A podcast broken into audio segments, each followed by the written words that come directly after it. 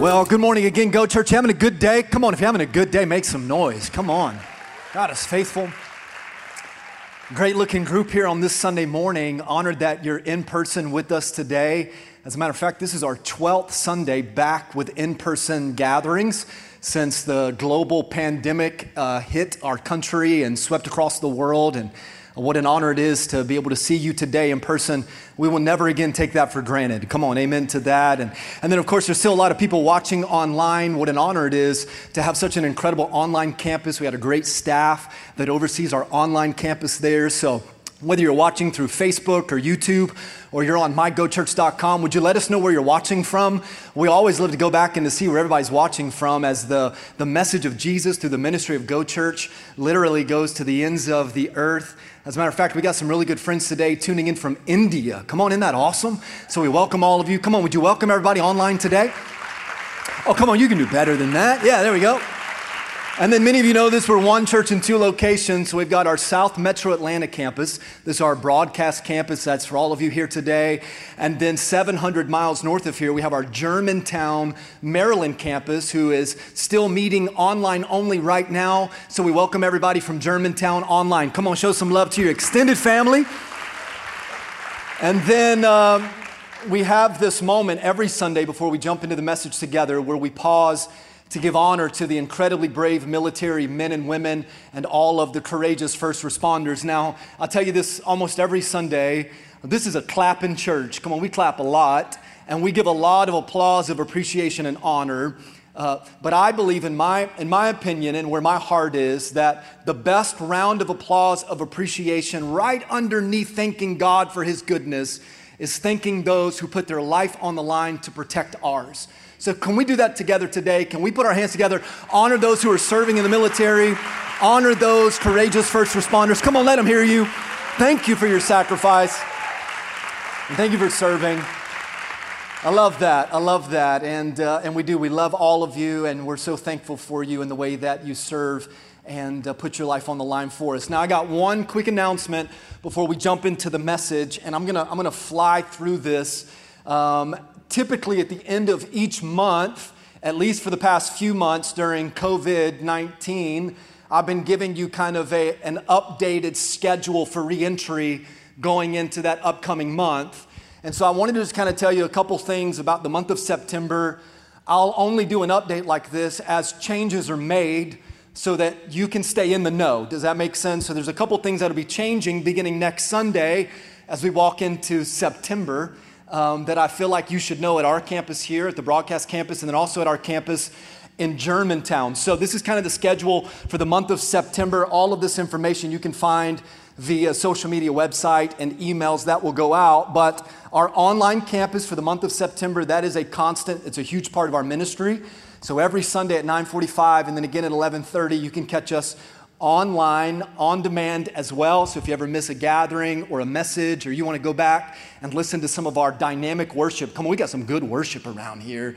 You can find all of that online on Facebook at mygochurch.com, on Vimeo, on YouTube, etc. So for the month of September and moving forward, our online campus will remain in place.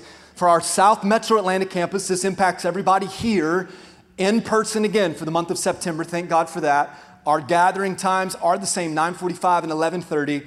But here's the big announcement beginning next Sunday. We are going back to Go Kids Ministry. Come on, isn't that fantastic? Come on, I'm excited. So, to all of you kiddos out there, you have faithfully endured big church for a number of months.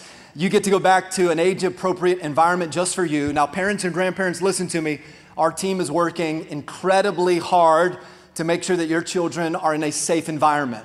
Uh, we've gone above and beyond uh, standard house cleaning uh, to additional sanitizing and all of that. As a matter of fact, we have a great team from our South Metro Atlanta campus today visiting another church to see how they're doing kids' ministry to provide a safe and sanitized environment.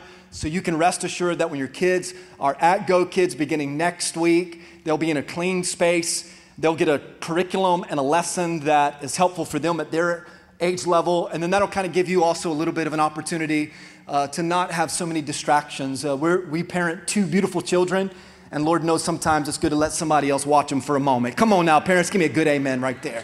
So, Go Kids is back next Sunday. So, parents, I want you to make note of that. Now, Germantown, here's, here's the change for you all. Our Germantown, Maryland campus has been hit incredibly hard by the impact of COVID 19, especially in the Northeast. Um, next week will be six months that our Germantown, Maryland campus has not been able to meet in person. They've only been able to meet online. And they, they need one another. The church is essential. We are brothers and sisters. We need each other. Can you give me a good amen right there? And so here's the update for Germantown. On Sunday, September 13th, you are going back in person. Come on. Thanks be to God. I'm so excited and I'm proud of our team there and our campus pastor there. Now, it's going to look a little different because it's a portable campus and we rent the Regal Cinema movie theater. They're not quite ready for us to return, and so we're going to maximize the capacity at our Clarksburg office space. So, Germantown, you're going to go back September 13th at 6 p.m. You have to RSVP. Now, South Metro Atlanta campus, you don't have to RSVP, but because space is limited, Germantown, you'll need to RSVP, and we're not quite ready for Go Kids at your campus just yet. Baby steps, but a big step is that you get to come back together. Isn't that awesome? Come on, I'm excited about that. All right, one more part of this reentry plan because this is happening this Wednesday. So, the first Wednesday of every single month, we have what we call First Wednesday. We've pressed pause on those for the last few months because of, again, the global pandemic. But this Wednesday night, both campuses will be having our First Wednesday gathering again. Now, watch this. Here at our South Metro Atlanta campus, the man, the myth, the legend, the bishop of the house, Pastor Allen, will be preaching. Come on now. So, you, you've been enduring my preaching for a few months now. You get to enjoy some preaching on Wednesday night at 7 o'clock. And then at our Germantown campus, again, you'll be at our Clarksburg office. Your campus pastor, Pastor David, is going to be bringing the message Germantown. You got to RSVP, use the app or the website. And then here at our South Metro Atlanta campus, there will be kids ministry and there will be Go Youth happening Wednesday night. So, just a big uh, barrel of fun and announcements you need to know about. Are you glad to be a part of a church that's moving forward in a cautious and safe way, but we're not letting fear creep in? Come on, that'll preach, won't it? So, to God be the glory. All right, if you're ready for the word, say, I'm ready. ready. Come on, let me hear it again. If you're ready for the word, say, I'm ready. We're in week number four of a series that we've been doing called Idols. And the thought behind this series is when good things become bad. When good things become bad. The Lord put this series in our heart a few months ago, and I pray that the last few weeks of me teaching this series has uh, been good for you. It's been good for me. I've, I've felt a lot of conviction along the way, and I've, I've learned that you got to practice what you preach. Come on now. And so, if you've missed any of the previous three weeks, again, you can go online and catch any of those previous uh, messages within this series or any other series. In week number one, I gave you kind of an introductory, uh, foundational message in this series, and I gave us a working definition of what an idol is. And I want to show this to you again today. So I'll encourage you to take a lot of notes, got a lot of scripture, a lot of thoughts to cover today. So if you got anything to write with, I think that'd be to your advantage. Uh, our working definition for what an idol is is this idols are the things that distract you from God. By a show of hands, how many of you know that there are a lot of distractions in this world? Come on, you ready? Like the enemy is always trying to distract us from keeping our eyes on Jesus and getting our eyes off of our you know, desire to walk the straight and narrow. So, an idol is anything that would distract you from God. An idol are the things that would consume your affection, your appetite, and your attention. So, the way that God wired us is that we would turn our affection to Him, our appetite would be for Him, and our attention would be on Him. And so, the enemy of this world places false gods, idols, in our lives and in our culture to try to get us to get our affection and appetite and attention off of the things of this world. Let's do this together. Uh, everybody in the room, everybody online, let's read this definition together. You ready? One, two, three. Idols are the things that distract you from God, the things that consumes your affection, your appetite, and your attention. So that is what an idol is. Now, the sin of idolatry is whenever you begin to worship these distractions. So, whenever, whenever you begin to worship things uh, created by man, they are not God, but you worship them as though they are God, then you've fallen into the sin of idolatry. So here's that working definition idolatry is when you worship something or maybe someone that is not God, but you worship that thing or that person more than you worship the one who is God. So, so a very elementary uh, definition of this particular definition is anything or anyone that is elevated to the seat of priority where God should be becomes an idol. And when you worship that thing or you worship that person that is not God, but you worship it more than the one you worship who is God, that is the sin of idolatry. Many of you know of Charles Spurgeon.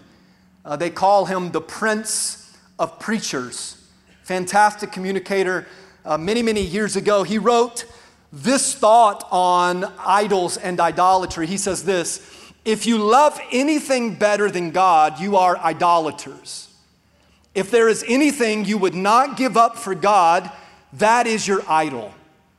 If there is anything that you seek with greater fervor than you seek the glory of God, that is your idol. And then he says this he talks about conversion. He talks about salvation and how whenever we accept Jesus Christ as our personal Lord and Savior, we say no to the things of this world because now we are saying yes to the things of God. Can you say amen there? And so Spurgeon says that conversion means a turning from every idol. So at the moment of conversion, at the moment of salvation, you are turning away from the desires of the flesh to worship things created by humans, and you recognize the responsibility to worship the only one with a capital G is God. Come on, give me an amen right there. And a lot of times when we think about idols, we think about, you know, maybe Egyptian carved statues, or maybe we think about, you know, tribes in some far off country and, and in an unreached part of the jungle. But idols can become anything. And we see all throughout the Bible, in the Old Testament and in the New Testament, how the people of that day wrestled with idols and the sin of idolatry. If you go to the book of Psalm, now many of you know this, that King David wrote a majority of the Psalms, which are songs, but in Psalm 135, the author is unknown. And uh, I'll ask for a little bit of grace here because I'm going to show you verses 15 through 18, but I'll show it to you in the message translation. Typically, I don't use the message version of the Bible for teaching, but I loved how uh, the, the writer defined a perspective of Psalm 135 here. So, this again is the message translation. Psalm 135 tells us about idols this The idols of the godless nations are mere trinkets, they're made for quick sell in the markets. They've got chiseled mouths that can't talk. They've got painted eyes that can't see. They've got carved ears that can't hear. They, these idols are just dead wood, they are cold metal. And watch this the writer says, and those who make them and those who trust them become like them. Isn't that powerful? These idols, these false gods, these man made created things that have been erected in the hearts and the homes of people all over the world. Watch this. They are, they are dead wood, they're, they're cold metal. They, they don't hear you when you pray, they don't comfort you when you hurt, they don't mourn with you when you weep. They don't encourage you when you're down. Can anybody give me an amen right there? There's only one who can bring you the fulfillment that your heart desires. And if you're wondering where Jesus stands on the issue, it's recorded in the Gospel of Luke. Jesus said this Jesus says, Look, it is written, you shall worship the Lord your God and serve him what? Only. You, you only worship him. The Bible says, and I've told you this uh, repetitively in this sermon series, your Bible says that He is a jealous God. And God's not content with being second place in your heart. God's not content with being second place in your home. I don't know who needs to hear this, but you need to know the truth. Second place doesn't get you into heaven. Second place doesn't get you into heaven. God, God is a jealous God, but He's not going to compete. The Bible says you have to work out your own salvation. And, and I want this whole series to be a warning to you that many of us have become numb to, to this idea that we're not bowing down to what we've been calling modern day idols. We don't live in a culture or a country or a society that has many you know, golden images that you have to bow down to. But we live in a world, especially in, in 2020, where the culture and society has established these modern day idols that many of us, we didn't even realize that they have become our God.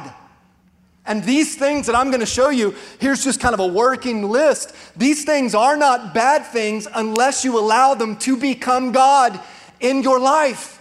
And none of these things will help you get into heaven. Can you help me preach today? Right? None of these things will help you get into heaven, but the enemy will use all of these things on this TV screen, multiplied by tens of thousands of additional things, to distract your affection and your appetite and your attention from God, giving you a false hope, making you think that you're doing what you should be doing as sons and daughters of Jesus, and all the while we're missing the mark. God forbid that on our day of judgment we stand before God Almighty and He says, Depart from me, you worker of iniquity, because I never even knew you. Why? Because we bowed down to the idol of stuff, we caved in to the idol of social media, we put academics in pursuit of diplomas and degrees above the title of being called child of God. We allowed success and achievement and being a workaholic replace our responsibility to seek first the kingdom of God. Here's this three letter word again, recognizing there's kids in the room, but this whole world is flipped upside down by the power of SEX, the power of, of science, the idol of, of science, or the idol of, of sports. A lot of families torn apart because of sports programs and favorite teams and kids' involvements and and then the idol of state, come on, which is politics. Again, what on this list is bad? None of it's bad as long as they remain in the proper place of priority and they don't become a false God in your life. There's only one way to heaven, and that's to make King Jesus first in your life. Come on, that's a good place to agree with me. Don't allow the enemy of this world to distract your eyes, to get your eyes off of your responsibility and to get your eyes on these modern day idols. Uh, each week in this series, I've given you three thoughts about idols. Let me do that again together today. Um, idols are worldly, idols are worthless, and idols will wreck you. Let's talk about this for a moment. Idols are worldly. Every idol is man made. Uh, the, the writer of Psalm 135 reminded us that they've got chiseled mouths and painted eyes and carved out ears, and they're nothing more than, than dead wood and, and cold metal. Be, be careful of the idols that the enemy puts in your path, making you think that there is a, a, a hope that can be found if you bow down to them. No, listen to me, nothing in this world can save you.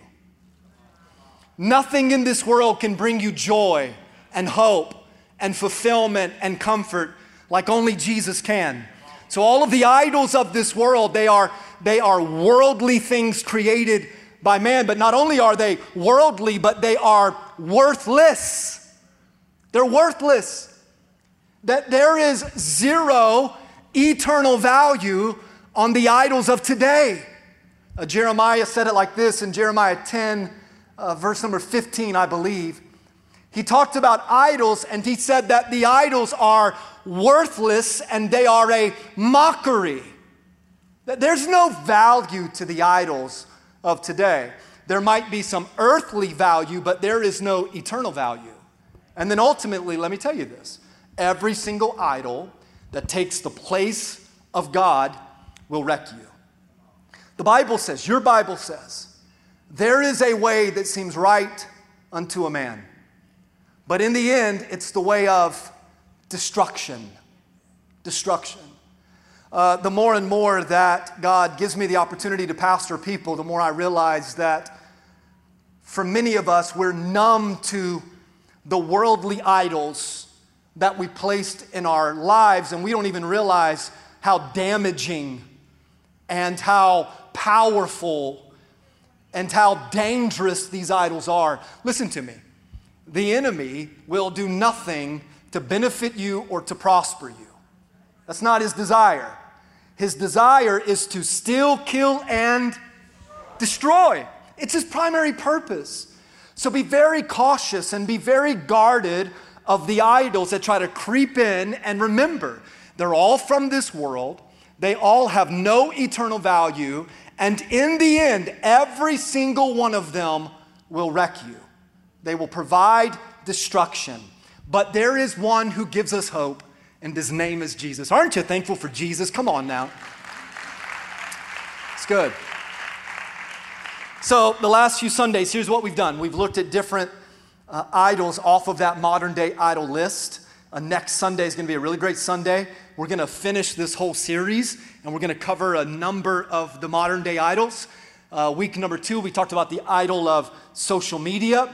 Last Sunday, we talked about the idol of state which is politics. Did you enjoy that? Come on now, it's a good Sunday. Today, though, we're going to talk about, you ready? We're going to talk about the idol of stuff. The idol of stuff. If you want to know what the idol of stuff is really about, I would define it as this it's the idol of materialism, it's the idol of possession, it's the idol of wants and addiction to purchasing things. Come on now, some of you are already real nervous about where this message is going. So, in keeping fashion with the previous weeks, let me give you some warning signs. I'm gonna give you five of them that stuff has become an idol in your life.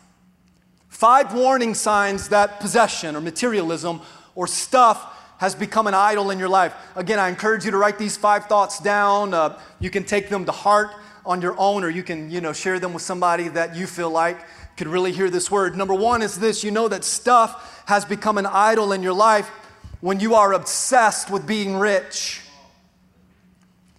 You have this uh, obsession with being wealthy. Now, listen to me. God bless you. Listen to me. There, the idea of being wealthy is not, is not a negative thing. Let me say it to you like this God wants to bless you. Okay, God wants to open up the windows of heaven, pour out his blessings, press down, shaking together, and running over. Now, I'm not a prosperity gospel kind of preacher. I'm not a name it and claim it, blab it and grab it kind of guy. But I do believe in that when you are in alignment with Christ Jesus, when you seek first the kingdom of God and his righteousness, Everything else will be added unto it. Your, I'm about to preach now. Your Bible says that we've never seen the righteous forsaken nor his seed begging bread. God wants to bless you exceedingly, abundantly, above all you could ever ask, think, or imagine. Why? Not so that you can die wealthy, but He wants to bless you so that you can be a blessing. Are you hearing what I'm saying? God wants to bless you so that you can, in turn, bless other people. But we live in a culture where people are obsessed with being rich. Now, if your prayer is to be rich, let it be a prayer that says, God, listen, if you bless me with finances, I will be a blessing to other people. Now, let me tell you how this works, okay?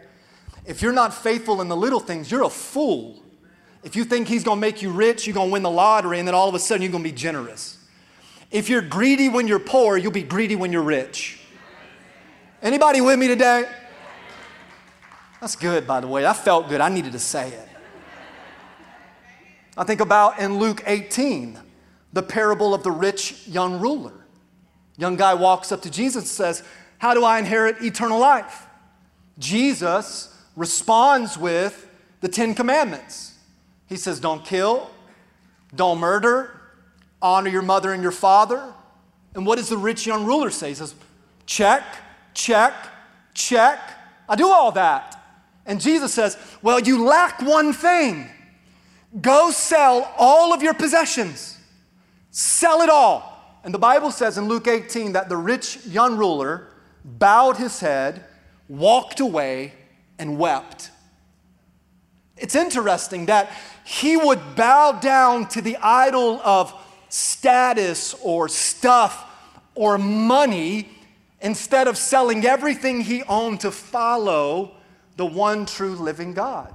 God wants to bless you, but not so that you can be wealthy and die a millionaire. No, God wants to bless you so that you can be a blessing. The second sign that stuff has become an idol in your life is you never have enough.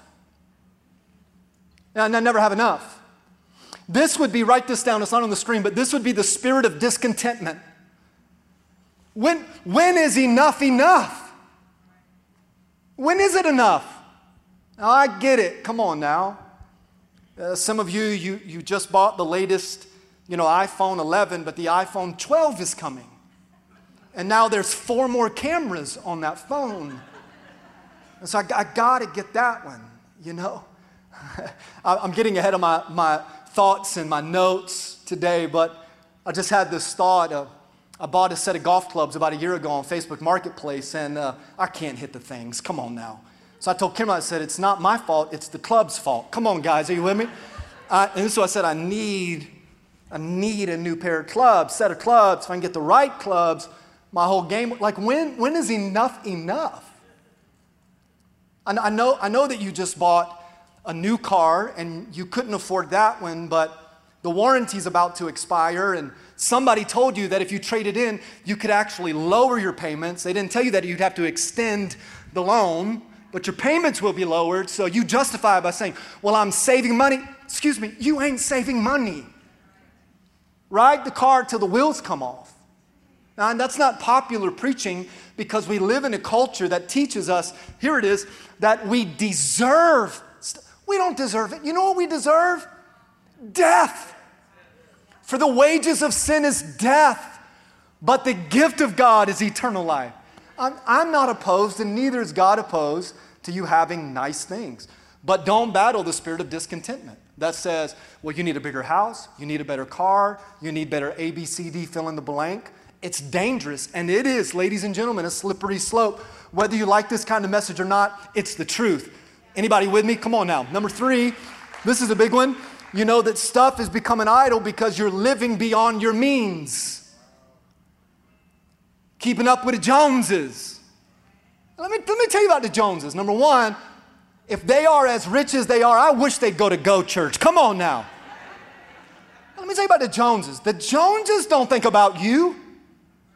They're not, they're not looking at you, no. So why are we trying to compare our life to whoever the Joneses are or whoever so and so is? Or come on, I know some of y'all, you drop your kids off in the car rider line at school and you think, I wish I had a car like that.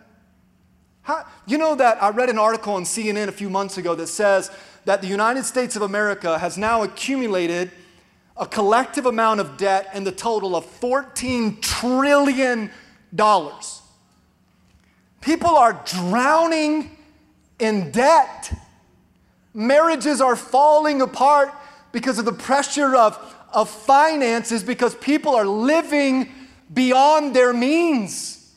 The Apostle Paul says this He says, I know what it's like to have a lot, and I know what it's like to have nothing. And then he says, But I have learned that no matter what state I'm in, Georgia, Maryland, come on now. No matter what state I'm in, I can be content. I don't have to live beyond my means. The Bible says that when you're faithful in the little things, God will make you rulers over much. So, if, again, if you're not faithful in what you've been blessed with now, how do you think you're going to be faithful with the next amount of blessing that God wants to provide?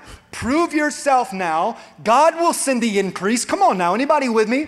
God will give you the raise, God will give you the promotion, God will give you whatever it is. And when that happens, watch, then your life will be, I guess, moved up a layer. I mean, we want that, don't we? Well, if I just had more money. I know a lot, I know a lot of wealthy people, not personally, but athletes and movie stars and musical artists. And money, money isn't what brings people happiness you know, I say this a lot, so y'all just courtesy laugh me, but Mo money, mo problems. Your life would be so much better if you just lived within your means. What, is, what does that mean? It means if you don't have the money for something, you don't get it. How much, how much credit card debt do you have? You don't have to say it out loud. Oh, God, if you'll just help me get out of debt.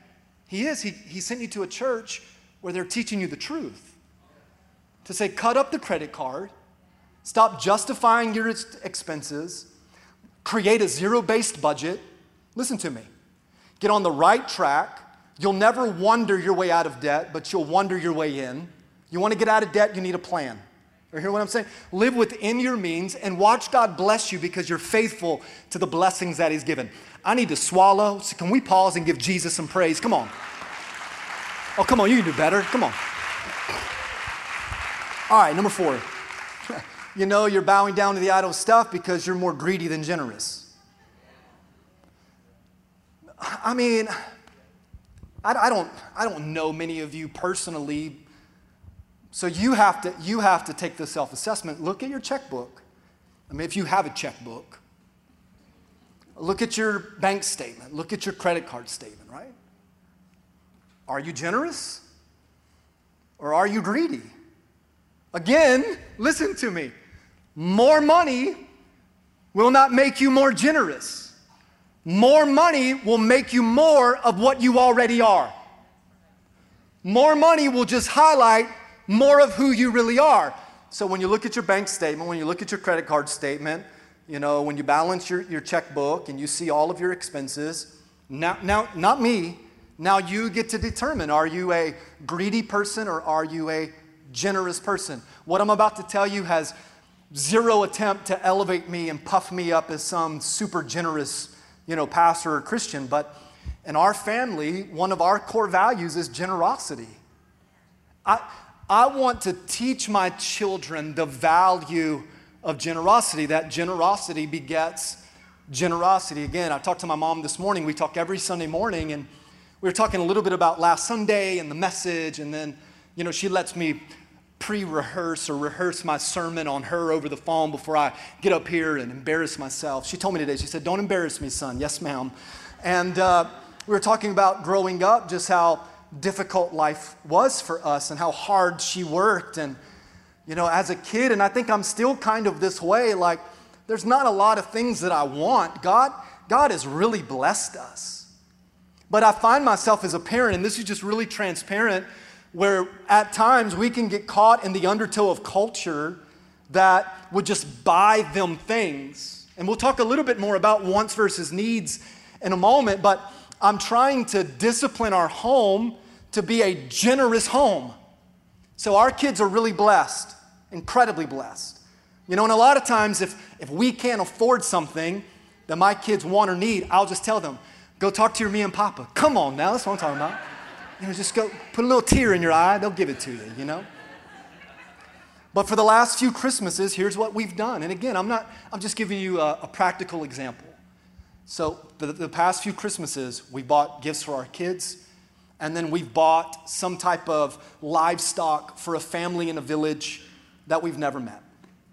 So we buy a goat, or we buy, you know, a cow, or we bought a rabbit, and, and we get the information.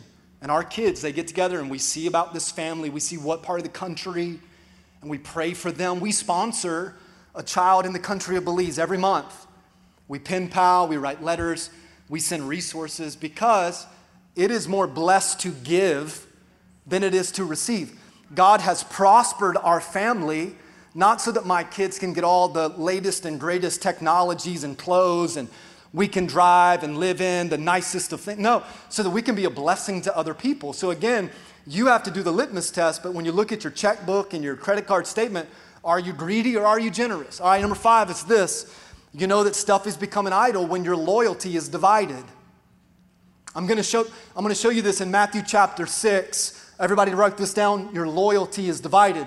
And I'm going to give you a verse here that we'll read together in just a moment. Here's what this means You cannot serve two masters. Your loyalty cannot be divided. Now, I, my marriage would not work if I said, Kimberly, I love you, but I also love this other girl. Now, you know what Kimberly would say? Take the earrings off. Oh, no, you didn't. My, my loyalty cannot be divided in my family. My family needs my undivided loyalty and attention. And when it comes to wealth and riches and possession and stuff, be careful that your loyalty doesn't become divided. Uh, the Sermon on the Mount is recorded in Matthew 5, 6, and 7, chapters 5, 6, and 7, I believe. So this is Jesus talking, and here's what he says about the reality of loyalty not being divided. Do not store up for yourselves treasures on where? Earth.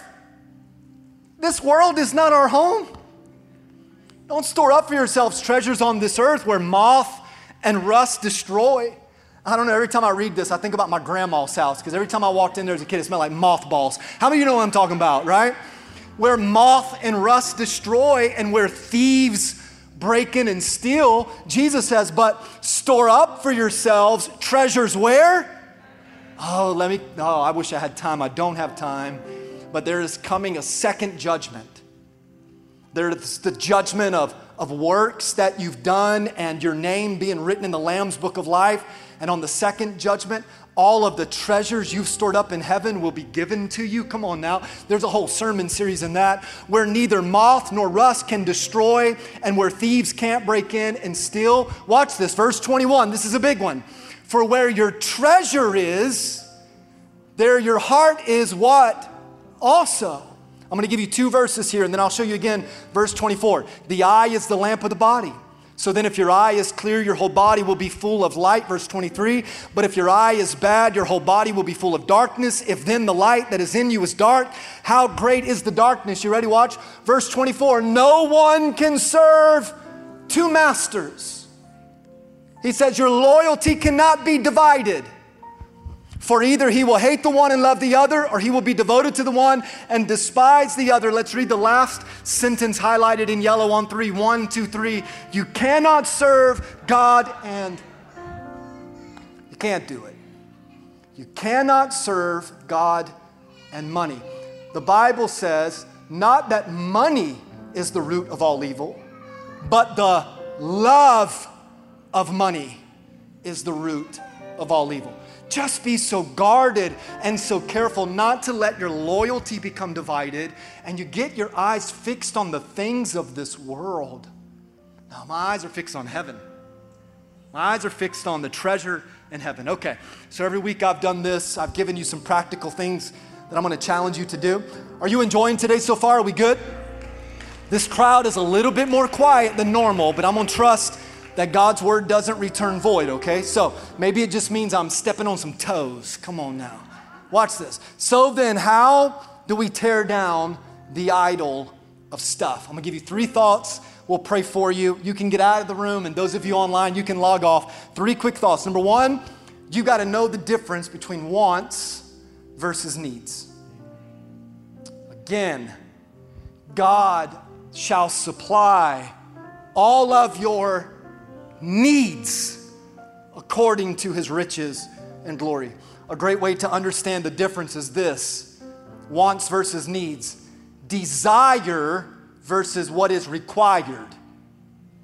That's the difference. What do you desire versus what is required?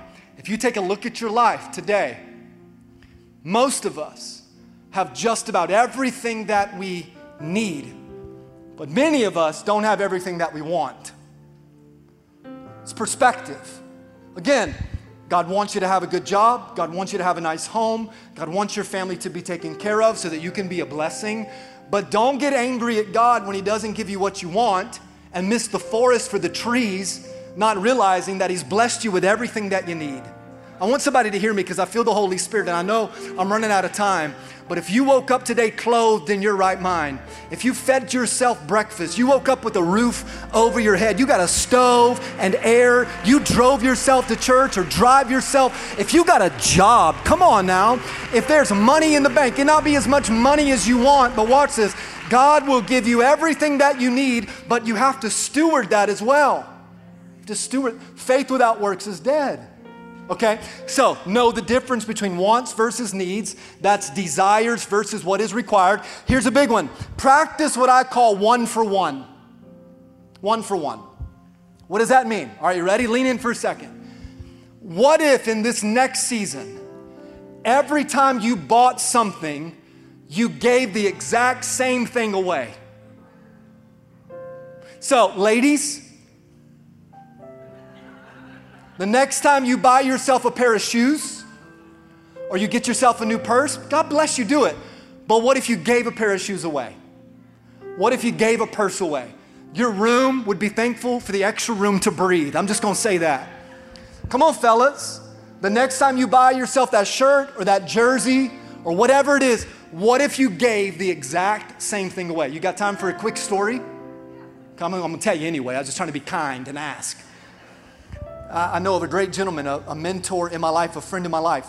He and his wife made this deal.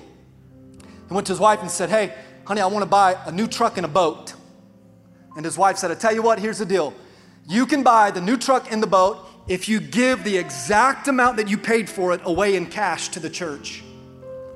So go buy the boat, go buy the truck, whatever the value is, you got to give it away.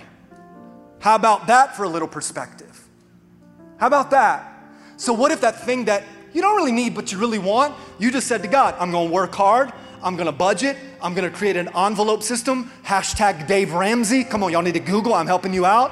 And when I buy that thing, I'm gonna give that thing away, one for one. Then your whole life would be different and your house would be less cluttered. And then number three, know the difference between wants versus needs. Practice one for one. And number three, I don't know if you'll enjoy this or not, but I'm telling you the God's honest truth start giving, start tithing. I cannot fully explain God's economy, but I'm telling you, when you give, it shall be given. God does. Can I get a couple hundred people that know what I'm talking about? I don't want you to take my word for it. When you tithe, when you give, and listen, I get it. Lean in for a second, I get it. You know, we've got people on Christian television that have used giving as propaganda and you know, manipulated people. Man, God, that is not the heart of Go Church. It's not. I want you to be in alignment with God. Whenever you tithe, which is 10%, but even if you can't start there, if you'll just start somewhere and start giving, God will see that you're trusting Him with what is already His. The Bible says that every good and perfect gift comes from your Father above. So tithing is just returning to God a portion of what is already His. When you tithe and when you give, the windows of heaven open, they open, and God's blessings are showered upon you. Okay, I gotta finish, but I'm gonna tell you something. If you go to our website and you click on giving, this is how confident I am of this. On our website is a 90 day tithe challenge. Read through it tithe for 90 days, 90 days faithfully. You'll, you'll read about the description. If at the end of the 90 days God does not bless you exceedingly abundantly above all that your mind could ever ask, think, or imagine, you let us know. I'll give you all your money back. It's a money back guarantee. Because I'm not in this to make money. I, it's the only place in Scripture that God says, Test me. Try. He's like, I double dog dare you. Try me. So you've got nothing to lose because if at the end of the 90 days God didn't blow your mind, and He will, then we were nothing more than a savings account for 90 days. And we're gonna give you all the money back. We've been doing it for years. You know how many people have asked for their money back? Zero. Zero. Try God, test God, and see what He does. All right, know the difference between wants versus needs. Practice one for one and start giving, start tithing. Take the 90 day tithe challenge today and watch what God does. And then a closing question, and we'll be done. So, has stuff become an idol in your life? If so, what steps do you need to take to tear it down? Let me pray for you today. Father, thank you for the opportunity to stand on this platform, hold this microphone, and preach the words of life. I pray in the name of Jesus that the word that you put in my heart to prepare to share today would not return void. This isn't, you know, uh, a very fun conversation to have because it creates a moment of transparency and uncomfortability as we look within and we recognize that maybe, just maybe, we become numb to bad spending habits, to addictive purchasing behavior, to elevating things and materialism above where you should be. My hope is not in what I buy. My hope is in the one who died for me. So, God, whatever work you have to do through the Holy Spirit to get the attention of everybody's hearts and mind, do that work now, today, Lord Jesus. May we tear down the idols that have been established in our heart and home, and may we put you back in the right place. May we put you as Lord of Lords, King of Kings, and first place in our heart as you sit on the throne of our heart. We love you, Jesus. In your name we pray. And everybody said, Amen and amen. Come on and give Jesus some thanks. Come on.